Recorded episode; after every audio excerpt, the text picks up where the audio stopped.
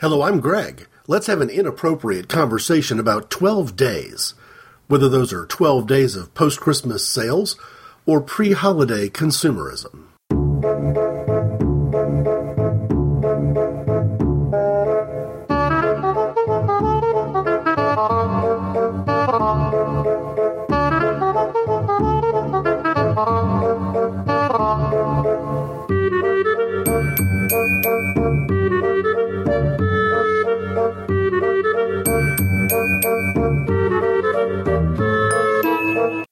Inappropriate conversations, and me in particular, wish, would like to wish everyone a Merry Christmas.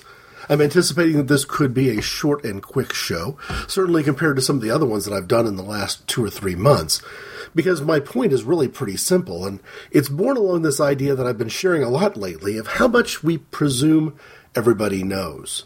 From the biblical illiteracy show a couple of years, a year and a half ago maybe, to now, I've been hitting on a consistent basis this idea that maybe everybody knows things that in truth everybody doesn't really know. For example, the 12 days of Christmas, when I was originally slating the rest of my plan for this year, I'd targeted it for a weekend or two back, somewhere around the point of December 13th and 14th, because that would be approximately 12 days before Christmas. Now, as it happens, the world gets in the way, especially this time of year. Dan Carlin, in his podcast, talks about this all the time that December is a particularly difficult time to work from home and maintain a schedule of recording. There's just too much going on. But the other thing I realized was that was going to send the exact wrong message. Because the 12 days of Christmas, at least as we think of it from a religious perspective, or even from the perspective of what is being signified in the song, if anything, are the 12 days that start on the 25th and proceed forward into January. In other words, the 12 days of Christmas are not 12 days before the holiday, they're the 12 days after. And this is an excellent example of the kind of things that I got to be careful not to assume that everybody knows. So as I get into this topic, and I want to talk about other things that I think I probably shouldn't assume everybody knows. For example, Inappropriate Conversations is a Podbean podcast. And for the longest time, I was listing here the Podbean website for how to access the show. Anybody who's still trying to get to Inappropriate Conversations as a website using the Podbean URL is probably running into a, a orange colored landing page of sorts. Now, the way to get to Inappropriate Conversations, the website, is www.inappropriateconversations.org. As I've done from the very beginning, all the inappropriate conversation episodes are still there. Uh, I'm maintaining them, I guess, by not removing any. Comments are enabled where the show note blurb can be found. On occasion, there are blog post entries as well, although it's been a little while since I've put up a blog post entry or even an introductory statement of what's about to come. But that's one way of interacting with inappropriate conversations is through inappropriateconversations.org, which is a gateway into the Podbean site. Another way is through SoundCloud. I've recently completed the process of uploading clips, not entire episodes, but clips, some of them fairly short, some of them significantly long, from the first year of Inappropriate Conversations. I've covered all the way from, from 1 through 49, and I continue to uh, plan to proceed with that as, as I go into the new year. So at the time I'm making this recording, uh, 50 clips are up there because for the 48th episode I included two one clip from the show, one clip from the different drummer. But I've now reached 49 shows that have been shared in this manner. And some people might have seen them because I do link to the new things that I put up through SoundCloud on both Twitter and Facebook. So to go there, from the perspective of Twitter, I am at IC underscore Greg, and I refer to both the uh, updates related to the Walk the Earth and Inappropriate Conversations podcasts using that same Twitter feed, that same at IC underscore Greg. For Facebook, though, I maintain them separately. Walk the Earth has a smaller following at this point in time on Facebook, but there's a page for Walk the Earth. You'll, you'll know it when you land there. It's a, uh, the butterfly is the profile picture. And I still, at this point in time, have a single rose laying on a sandy beach as the background, the cover art for that one. And for the Inappropriate Conversations Facebook page. Uh, that one's the one listed as a cause. It does have more than 100 followers now, which I'm grateful for, but it also is the one where I tended to put more of the, uh, the straight up political material. It's not that I've divided the focus between the two, where one is political and one is religious.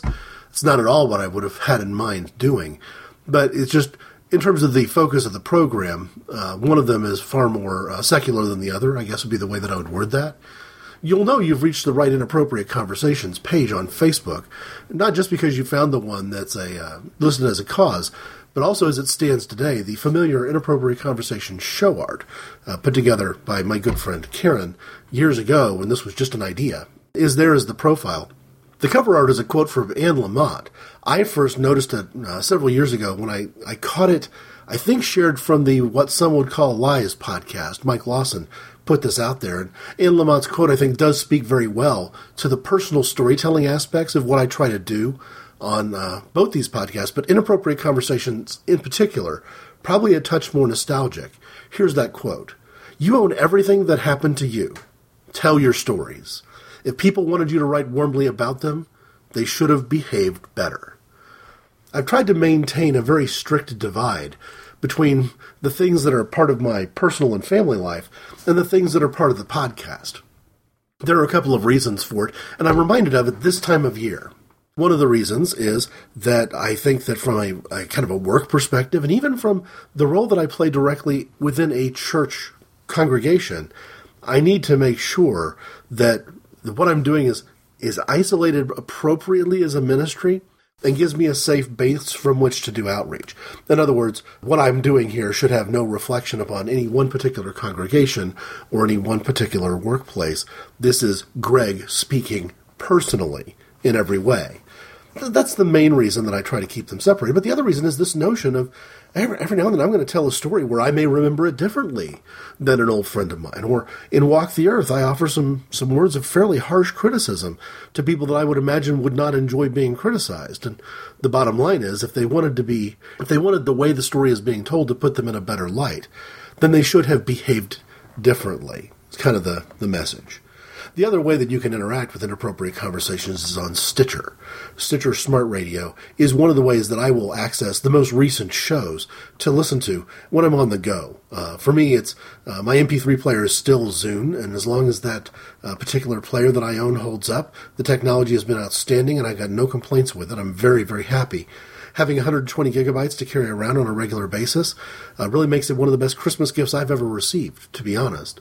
But for my phone, I've got the ability to more easily access things like Stitcher and the SoundCloud app. So it gives me other flexible options. Where there's a podcast app available via the version of iPhone that I'm on. But I think many people have talked about the issues with that, and given the choice between accessing podcasts through that podcast app or through the Zune Marketplace, I'm going to pick the Zune Marketplace because I am able to continue to get the uh, the latest podcast episodes refreshed and updated, despite the fact that the marketplace itself is officially dormant. So let's talk about 12 days, because I think most Americans have this notion that I saw on Wikipedia as a pretty good explanation for the difference between the religious ideas of the 12 days of Christmas and the more secular ones. Under the United States heading for the Wikipedia entry called 12 Days of Christmas, uh, it goes like this. The traditions of the 12 days of Christmas have been largely forgotten in the United States, contributing factors including the popularity of stories by Charles Dickens in the 19th century America with their emphasis on generous gift giving, introduction to more secular traditions over the past two centuries, such as the American version of Santa Claus, and the rise in popularity of New Year's Eve parties. A New Year's Eve party is pretty far away from what we might call a religious celebration feast. But here's the quote that got me. The first day of Christmas actually terminates the Christmas marketing season for most merchants, as shown by the number of after Christmas sales that launch on the 26th of December. The commercial calendar has encouraged an erroneous assumption that the 12 days end on Christmas Day and must therefore begin on the 14th of December or thereabouts. So for me, the most important note, and the reason I want to concentrate on this concept of 12 days, is to call out something that I've really struggled with within my family, or maybe families plural, for my entire life. And that's this notion of how we celebrate Christmas. So it's not just that there's anything magical about December 14th. If I were to point a finger to the, the weekend of December 13th and 14th this year and say, hey, that's the start of the 12 days of Christmas, I think your average consumer standing in line at a department store and waiting to check out with a whole bunch of gifts they bought would not have the first clue. Really, in America, the uh, Thanksgiving holiday weekend, that is really when we think of the Christmas holiday shopping season beginning. And for a lot of stores, the preparation for that, the planogram shifts that account for it, don't just start November 1st. In some cases, they start as early as October 1st. I'm guilty of this. As mentioned before, I've worked in retail stores before, and the Christmas music and the bulk out displays for the larger, more expensive storage and accessories, that would all begin sometime around the first week of October. In fact, I think if I got anywhere near, say, the 14th of October, not the 14th of December, but the 14th of October, without a fully stocked and prominently positioned display of Christmas music, I might have gotten myself in trouble with field management. Uh, refusing to do so for religious reasons probably would have gotten me fired, as a matter of fact. And, you know, to me, there's a reason for that. If somebody's going to have the latest releases in Christmas music or their holiday favorites available for them in their home, whether on a traditional CD player or tape deck, or whether uh, bought and then ripped and loaded onto an MP3 device of some sort, no, no matter how they do it, for them to have that music available in their home or in their car, or frankly on the go, they're going to need to have purchased it before then. Now, does this mean that having all the Christmas music out and about in October versus November is is inevitably smart? I have my doubts about that. Uh, in some ways, though, I think you'll see it a lot of times from what we might dis- you know, describe as Christian retailers or retailers that fall with more of a Christian bent, because a lot of them will use their planogramming space that otherwise might have been devoted to other holidays, like Halloween in particular, but even Thanksgiving, to give that space to Christmas, in part as a protest from some of the more uh, religious right type retail organizations against Halloween as an event. So we see Christmas setting earlier and earlier every year. The decor in our cities, the decor in our, our shopping malls and stores, and we complain about it. But the other problem that I've got is that sometimes the Christmas music starts November 1st on radio stations, especially uh, like Christian radio stations in particular, or maybe it's the Thanksgiving Day is the trigger for that. But the Christmas music starting in November means that by the time you get to the 26th of December, to Boxing Day, which will be the topic of the next inappropriate conversations. In fact, these two are likely to fall pretty close to each other. Part of the reason that people want to hear an end to holiday music, as soon as we get to the 25th or the 26th, uh, perhaps on uh, Christmas Eve, inside your typical Protestant American church, when close to midnight somebody's holding a recently lit candle in the air and singing the last few verses of Silent Night, there's this notion that when Silent Night is over and you blow out your candle and the con- the sanctuary lights come back on, then at that point we're done with Christmas music, because for many people, uh, Christmas ends or the preparation and celebration of Christmas ends sometime around the 25th that when you come to church the following Sunday, that that should be the the end of the holiday tunes, right? Well, the answer to that is not just wrong, but really wrong. There's a season in the church calendar for Advent, which is preparation for Christmas, and with the exception of some hymns like "O Come, O Come, Emmanuel," a lot of the hymns that we think of as being Christmas carols are songs that come after Christmas. So, if you thought about is it does it make sense to sing like the first Noel three weeks or three months before Christmas? No, it doesn't. Because the first Noel is one of those hymns which tells an entire sort of gospel nativity play all the way through, uh, including the wise men at the end. But perhaps an even more audacious example would be uh, We Three Kings of Orient Are.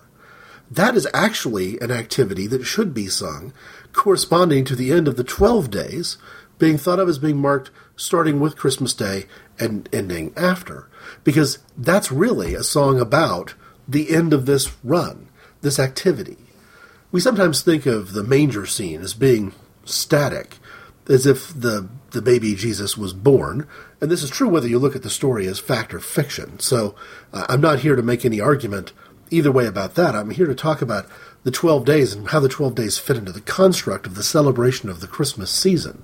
So even if you view the entire thing as an inexplicably successful work of fiction, the same principles apply. The baby Jesus is born after a long trek from Nazareth to Bethlehem.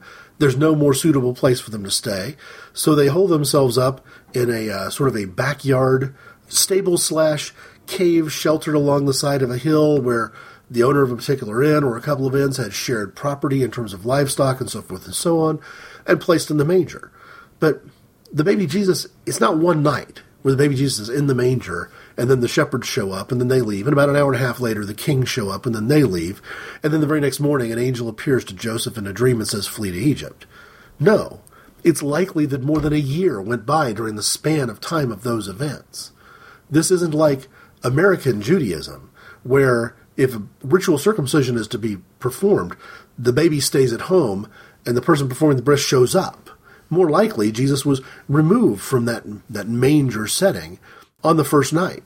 It was taken somewhere else. Certainly, uh, circumcision would have likely been performed somewhere else. And so, like anybody living their life, uh, you're you're interacting with a new baby in lots of different ways and probably in lots of different locations. So I don't think you can tell an accurate nativity story if the only scene you've got to set the story in is some sort of version of that of that creche, of that manger scene. So the 12 days talks a little bit not just about the birth of Jesus and the arrival of the shepherds, but also maybe a week later, give or take, the performance of that of that circumcision, which would have happened somewhere else, and a few days after that, uh, Jesus being presented ritually and formally in the temple as the firstborn child of a new family. So all kinds of activities taking place between call it the 25th of December and February 2nd. Now, I, I say that, call it that, from the perspective of we don't have to be married to any of these calendar dates. There's uh, good research, good reason to believe that probably this entire birth scene happened at a totally different time of year.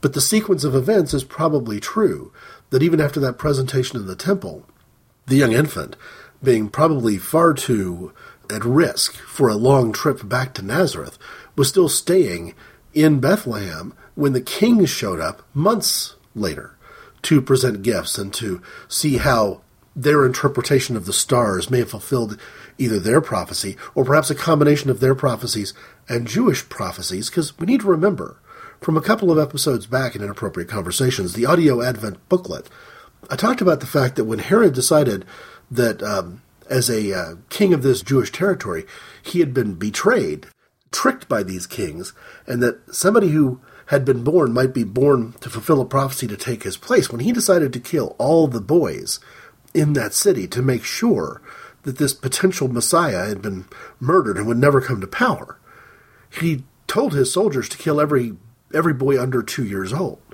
A period of years, or at the very least months, had gone by. So, what are these 12 days of Christmas, which I would have assumed maybe everybody would know?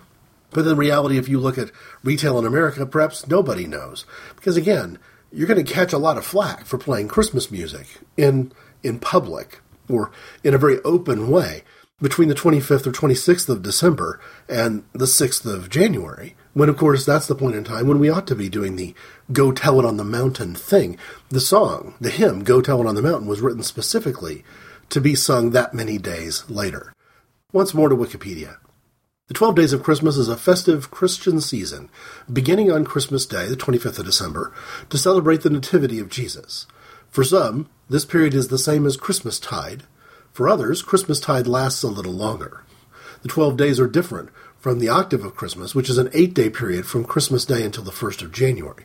The notion of the octave of Christmas ends with the circumcision moment. The 12th day of Christmas falls on the 5th or 6th of January, depending on the tradition you follow. Similarly, Twelfth Night is commonly held to be the 5th of January, but some hold it as the 6th of January. Traditionally, the Feast of Epiphany is celebrated on the 6th of January, which is either the last of the 12 days or the day immediately after them. Now, this is a tradition that is more important in Roman Catholicism and in the Anglican Church, the Church of England, than it is in traditional American Protestant Christianity. But it is nevertheless true that the 12 days of Christmas means something. And even if you decide that it's actually different from the traditional interpretation of the term Christmas tide, it nevertheless means something. For me, you could actually justify celebrating Christmas all the way through January if you wanted to. Does it end with traditional celebration of the arrival of the kings and the feast of the Epiphany? Or does it end at the moment when the official celebration of Candlemas happens? Now, Candlemas is the idea that it's commemorating the moment that Christ was first presented at the temple as the firstborn son of this family. And there, both a prophet named Simeon and a prophetess named Anna announce with very bold poetic language that this is the Messiah come to save all of humanity. So that traditionally falls on, a, on February 2nd, which is interestingly also Groundhog Day. It raises a somewhat comic question in my mind about whether somebody who is willing to toy with blasphemy to make both an educational and an entertaining point could go through a series of different nativity events until Mary and Joseph finally got it, well, just exactly right. The first thing I think of when I think of Groundhog Day is not weather predictions about the end of spring. It's the film starring Bill Murray and directed by Harold Ramis. That's just me. I've got to be who I am. So to me, one of the things I struggled with growing up was when to decorate and how to celebrate. And I think I could still say that decades later as an adult, I'm still wrestling with these things. For my family as a kid, it was probably viewed as being poor taste to have too much Christmas decorations up prior to Thanksgiving. But what this ultimately meant was that as a holiday weekend or as a break from school, Thanksgiving would become very hectic. There'd be the the Tuesday and Wednesday preparation for the meal, the meal and entertaining uh, around surrounding the Thanksgiving Day meal itself on that Thursday, and then Friday, Saturday, and sometimes even Sunday would become a flurry of completely changing both indoor and outdoor home decor, trying to get everything just right. So you first end up with everything being just right to celebrate a giant meal that makes a huge mess in lots of rooms of the house, especially the kitchen. And then no sooner have you cleaned up from that then now you're ripping up essentially the rest of the house, trying to appropriately decorate for Christmas. Now, to me, that's probably a much better answer than people who are putting Christmas lights up on, a, on November 1st or you know whatever else that there's no sense of Halloween decor for some homes. They go straight to Christmas. But the other problem that I had, and for my, the bigger problem I had, was New Year's Day. I didn't see any logic or reason behind New Year's Day being the day that all that decoration had to come back down and be appropriately boxed up and stored for the next 11 plus months. But that was basically the gag. The reason that I objected to it wasn't necessarily theological. For me, New Year's Day is an important holiday. Growing up as a big college football fan, that was the day when all the bowl games are. Now, today, people who follow American college football would be quick to note that there's important bowl games being played all over the place uh, before Christmas, after New Year's Day, even a week or so after New Year's Day. Back then, when I was a kid, the four or five most important college football bowl games were being played on New Year's Day.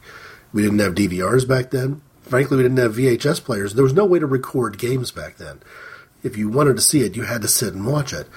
And my mother would pick that day, of all days, as the day when the Christmas decorations simply had to come down, and there seemed to be more than just an act of convenience or her dislike of sports that drove it. Now, I say this with a little bit of disdain because there's no theological reason whatsoever for there being a January 1st reason or the month of January reason why Christmas decor should be removed. In many ways, is disrespectful to our friends and neighbors who happen to be part of an Eastern Orthodox tradition that we're so aggressively removing all of our Christmas decorations right when they're getting around to actually celebrating Christmas in a formal way. Whether it's January 5th, January 6th, or even in some cases January 7th, that is the point in time when many people within a Christian tradition actually celebrate Christmas itself. So for me, I could see uh, somebody objecting to holding on to that outdoor Christmas decor and even the indoor all the way till February 2nd and the observation of Candlemas, which we as a family never observed. It's, uh, it's not a Protestant tradition. And we also didn't observe the Feast of the Epiphany either, but for January 1st to be singled out always seemed a little bit crazy to me, and more than just a little bit insensitive, when the thing that I was actually looking forward to most that week was probably watching the Orange Bowl, watching the team from my part of the country in the what we then called the Big Eight playing in the most important game of the year for the winner of that particular college football conference. It seemed like if we hadn't taken care of removing the Christmas decorations on New Year's Eve, which rarely happened because it was my sister's birthday, then removing Christmas decorations was almost always going to mess up college football. Now, in my mom's defense, usually the way the American work and school calendars work is that the time you have off, the Christmas break, as we used to call it, would end with New Year's day. So you'd have New Year's Eve off, you'd have New Year's Day off of school, but you could be going back to school the very next day. Unless New Year's Day fell on a Saturday or a Friday, you were definitely going to be in a situation where on the 2nd or the 3rd of January you were going back to school. So I'm certain that this domestic workforce, you know, having all the kids at home and you know and all the you know the focus on let's do this, let's remove all these decorations it, there was a really utilitarian reason why it needed to fall on January 1st. But in many, many cases, it took a lot of the joy for me out of decorations. I found myself putting up those decorations way more than the 12 days before Christmas, knowing that it was just going to become a problem for me way less than the 12 days after. So for me, 12 days are important. 12 days are important because, in some ways, my interest in Christmas songs don't actually kick in until I get very close to the 23rd or 24th of December. And I'd prefer for the celebration itself not to be concentrated in a two or three day span where it's socially unacceptable to actually celebrate the 12 days of Christmas by continuing to look at that decor or listen to that music or even watch those movies the day after.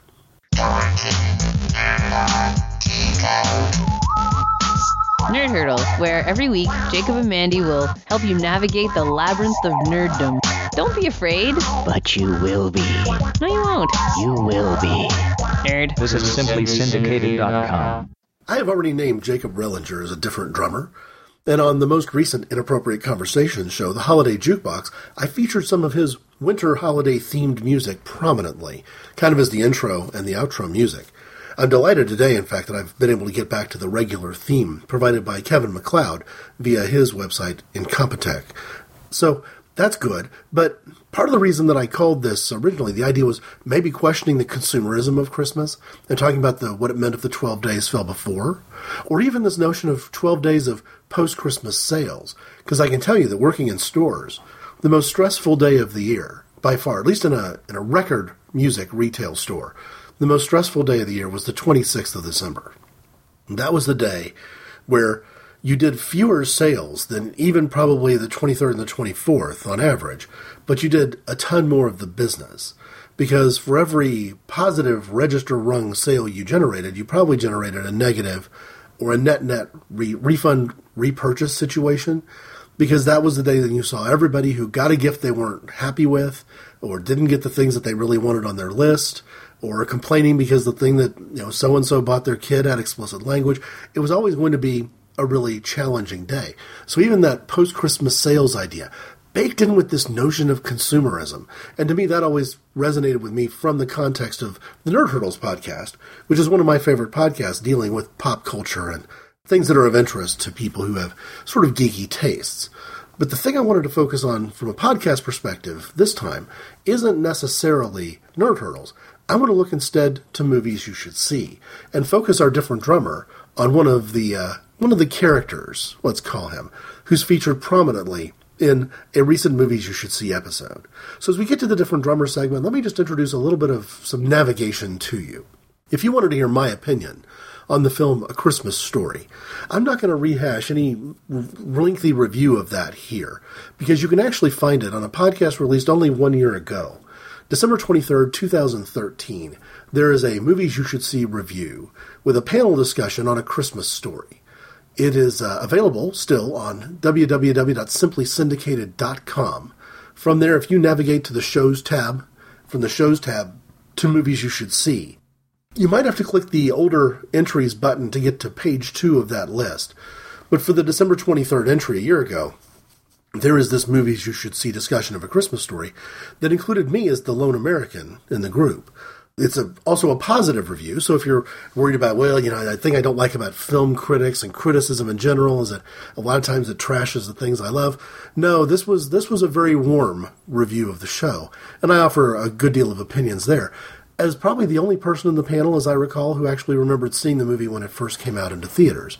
Because back then, I was working in movie theaters, and one of the movie theaters that I was working in was showing A Christmas Story.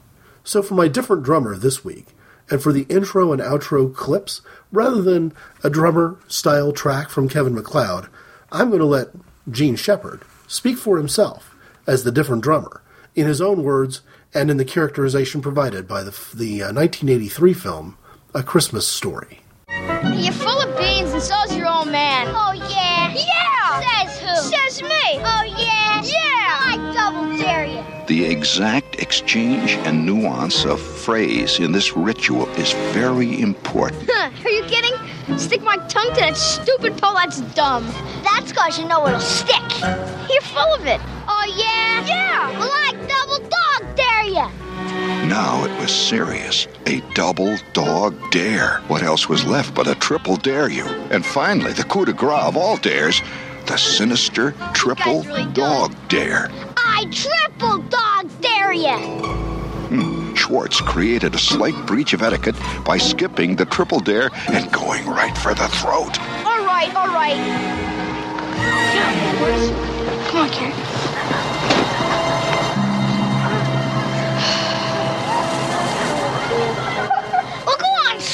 Smartass, and do it. I'm going, I'm going. Flick's spine stiffened, his lips curled in a defiant sneer.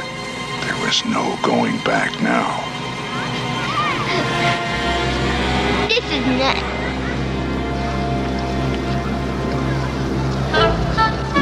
Duck, duck, duck,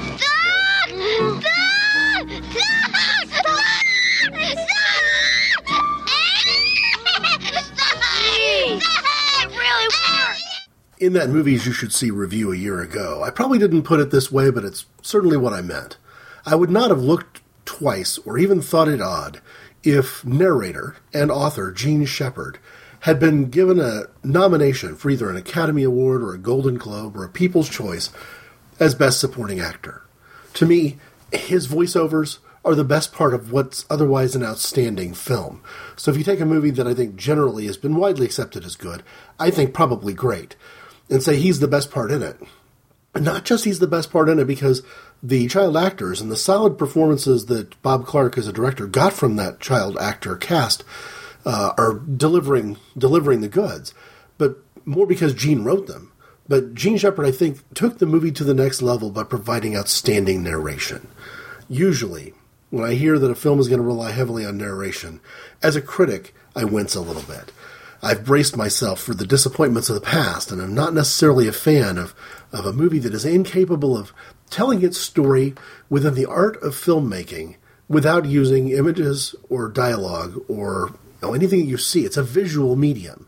You ought to be able to talk about the chill in the wind being oppressive by showing it rather than saying it. But there are points in the movie where we uh, Jean Shepherd's ability to explain what is happening um, from speaking words from his own memory of himself as a child while showing on screen the child version of himself, it just absolutely works. From the uh, trivia section of IMDb, it says this Shepherd's book, In God We Trust, All Others Pay Cash, which the film is partly based on, is a collection of short stories that Shepherd wrote for Playboy magazine during the 1960s, including the ones about the tongue sticking to the flagpole, our different drummer intro, and eating Christmas dinner at a Chinese restaurant. That, by the way, is a, a tradition that my family has picked up. Christmas Eve dinner, uh, that is. The subplot of the mangy dogs constantly harassing the old man was taken from another one of his short story collections. That one, I believe, actually set at Easter when the Ralph character was not Ralphie, but Ralph because he was a, a bit older. So, Jean Shepherd, responsible for the words. If you wanted to read them yourself, I think you're going to find a lot of rewards there. He's a very good author. And I question whether I would describe them as short stories. They may be as much about the concept of these being uh, nostalgic essays, for want of a better word. It all comes down to the question of whether or not we view them as fact or fiction. If we view them as a fictional portrayal, then short story is definitely the way to talk about them. But if he really is, in some cases, remembering somewhat accurately, even if he's changed a few names to protect the innocent or not, maybe it's more the kind of storytelling that I'm partial to. On the Wikipedia page for Jean Shepherd, I want to start at the bottom instead of the top and look a little bit at the legacy of the man. Shepherd is credited as being an oral narrator with a style that was a precursor to Spalding Gray and Garrison Keillor. Do not be surprised if one day Spal- Spalding Gray is uh, mentioned as a tragic, different drummer, because I believe that he was a genuine talent, working both in audio and visual media. And yes, there's no doubt that you can see the influence of Shepherd on Spalding Gray's approach to telling stories. Seinfeld is perhaps even a better example. In one of the audio commentaries for a Seinfeld TV show, Jerry Seinfeld said this He really formed my entire comic sensibility. I learned how to do comedy from Jean Shepherd. And there's examples of that. In fact, if you think of the anecdotal nature and the nostalgic view of the things that Seinfeld does as being maybe a more recent form of anecdote or even a recent nostalgia, it's still kind of a very similar idea. The one that surprised me on the trivia that I saw was that in a New York Magazine interview, Donald Fagen, the, one of the formers of Steely Dan, who produced a solo album, a very successful solo album called The Nightfly, said that the the figure, the character of the Nightfly, was based uh, on Jean Shepherd, inspired by Shepherd. So, who was Jean Shepherd? He's listed as an American raconteur, a radio and TV personality, a writer and an actor who is often referred to by the nickname Shep. With a career that spanned decades, Shepherd is best known to modern audiences from the film A Christmas Story, which he narrated and co-scripted. Born on the south side of Chicago, he was raised in Hammond, Indiana, where he graduated from Hammond High School in 1939. So we already know that his work could be called fiction because it isn't pure straight up nostalgia. If he graduated from high school in 1939, then he's much older than the boy you know, featured in the movie A Christmas Story, who around 1939 would have been much, much younger, still in elementary school, and still looking for that, that Red Ryder BB gun. Again, to talk about the strength of his work as a voiceover, uh, in this case, maybe voiceover, drawing from his experience as a radio personality, doing a live performance in that medium. But the voiceover trying to explain what happened when he told the parents in his story and in the film A Christmas Story that he was interested in having a Red Ryder BB gun as his primary Christmas gift one year. Well, I just refer to this as the lobster's response. They looked at me as if I had lobsters crawling out of my ears. Again, to encourage you to take a look back at that Movies You Should See episode, I had the pleasure of being on the show with somebody who's, who's been featured in the past on Inappropriate Conversations. I'll say that again because it's probably a little surprising. We think of this as being a kind of a one man show, and that's generally true, but not exclusively true. My second pass at Valentine's Day was released on February 11th, 2012, Inappropriate Conversations 81, called Singing a Song for Lovers. That included, right as its intro, a complete, responsive reading of the book Song of Songs, or Song of Solomon, from the Old Testament, in the manner that I believe it was intended to be read, as poetry where both male and female and friends speaking voices are included. I was the male voice for that. Uh, my friend Karen, who does the artwork for the show, was the female voice for that. And the voice of the friends came from the United Kingdom, someone named Laura Fudge. And Laura, at the time, of course, now married at the time, not, not named Fudge, but Laura was you know, kind enough to be the outsider's voice that we needed. And I thought, well, what a great way to have an outsider's voice, where instead of asking the listener to decipher between the male and female voices and understand this other voice as being either a group or somebody who was easily distinguished as different with a voice with an English accent, and what I think is really one of the great English accents, as a matter of fact. But Laura and I had a laugh during the conversation about the movie A Christmas Story, because her last name is now Fudge. And one of the key comic moments in the film was the moment when the Ralphie character, uh, in a just a, blurts out unexpectedly a curse word in the presence of his father and gets himself in trouble. Of course, he, he does say a word that starts with the letters F and U, but doesn't end with DGE. But for the film version, it's relayed as fudge. And of course, that brings our narrator back in, talking about his experience of you know not using that word, using a different word, kind of you know elbowing the the naive listener in the ribs to make sure you understood that Ralphie had actually dropped the f bomb in front of his father. But that led to this exchange, which again, the something that a character inside a show, living in that moment as a child, getting his mouth washed out with soap, couldn't explain. It had to come from the voice of years of, of experience and wisdom and reflection. In other words, it had to be done by a narrator. And in this case, I think Jean Shepherd, in the history of voiceover film narration, probably the best of the best. Over the years, I got to be quite a connoisseur of soap. My personal preference is for Lux, but I found Palmolive had a nice, piquant after dinner flavor, heady, but with just a touch of mellow smoothness.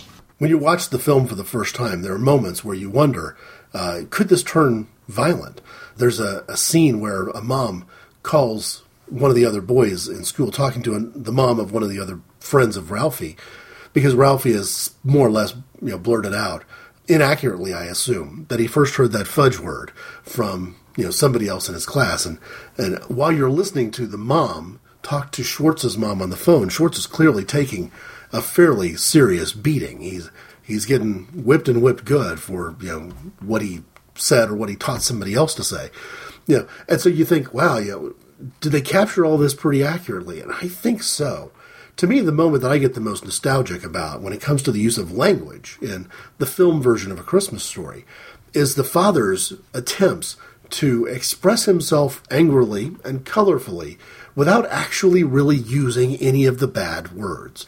My father would manage it by what Shepherd calls stringing together a tapestry of obscenity, but doing it only partially. So only by putting some of the words out there, and you know, starting with mother but not ending with anything F, or or you know, just kind of using the right vowels and consonants but not in the right order. And the more angry he get, the less intelligible he became, because I think he knew that if he gave himself permission to speak freely, he might be the one getting his mouth washed out with soap by my angry mom. Now, not only angry at whatever made my dad angry, but angry at my dad for being angry about it. Believe me, this is a pattern I'm familiar with. Because this is part of my family history. It's almost genetic. I find myself often as not being uh, somebody who uh, makes people angry or at least leaves them disappointed.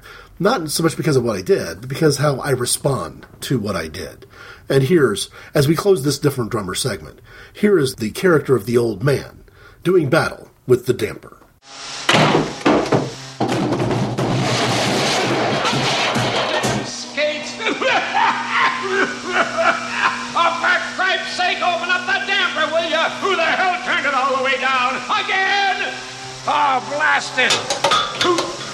Rattle, rat, camel, you blocker, rattle, beast, jerk up, rat! One second, but rattle, bottom, brother! In the heat of battle, my father wove a tapestry of obscenity that, as far as we know, is still hanging in space over Lake Michigan.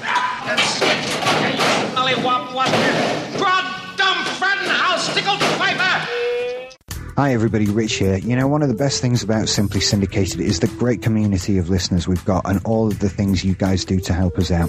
Something you could do that helps us spread the word about our shows is to let people know that you're listening on Facebook and Twitter. All our episodes have sharing buttons on them so you can tell your friends about us with just a few clicks of the mouse. Just visit our website at simplysyndicated.com and click the sharing buttons to help spread the word. My father has been gone more than two decades now, gone to a form of leukemia. And I wonder sometimes if my memories of Christmas are not focused on him in ways that they wouldn't be if we'd had more of those intervening years together. My nostalgia for that particular moment in a Christmas story where the father is weaving a tapestry of obscenities that hangs in the air and could be read if only you had the ability to read those words. That concept calls to mind my father. One of the things that I'd like to do this Christmas season is something I did in words in a blog post the very first year, and that's call out Super Happy Fun Time in the annual Christmas Eve episode. It is going to happen again this year, which is great because for me, the Christmas Eve service is actually going to be scheduled and celebrated on Tuesday, December 23rd with my church, meaning that December 24th is arguably wide open been left wide open on purpose so that members of our congregation who want to walk the earth and experience a worship service with another congregation have that day available, or those who want to spend it with family. I intend to spend part of it with my online family. At 11 p.m. England time, let's call it, which for me is 6 p.m. Eastern time, they plan to go live. Whether Super Happy Fun Time starts promptly at around the 6 Eastern Standard Time, or whether it's somewhere between 6 and 7, I can guarantee you they'll be live before 7 p.m. You can get to them also on www.simplysyndicated.com.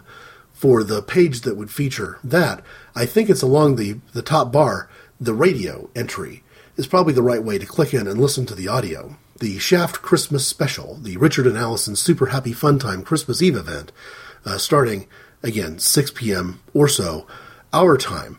That intends to be one of the ways that I intend to spend Christmas Eve this year in the past, it's always been a struggle to to listen in for the entire live broadcast because somewhere around seven o'clock, I have a tendency to be inside some worship service with some church. And this is the first year where my church isn't going to be having a worship service on that day and at that time. So that's where I intend to be. Why? Why is that so important to me? Well, I'm one of those people who's who lived a life that says that family is not just people that you have a blood relationship with. I believe that foster parents are very much parents to the kids that they have in their home during the time those kids are in their home. that something happens during the adoption process, where even if you have parents who've had a child by natural childbirth and then adopt another child later, that that adopted child is inevitably going to become part of that family and not always just an asterisk at the bottom of the page. I believe this. I believe that I have formed familial relationships with people who are not part of my family line or part of my in law's family line because our shared experiences, our shared interests, our love for one another is that strong. I would include this online community as being very similar.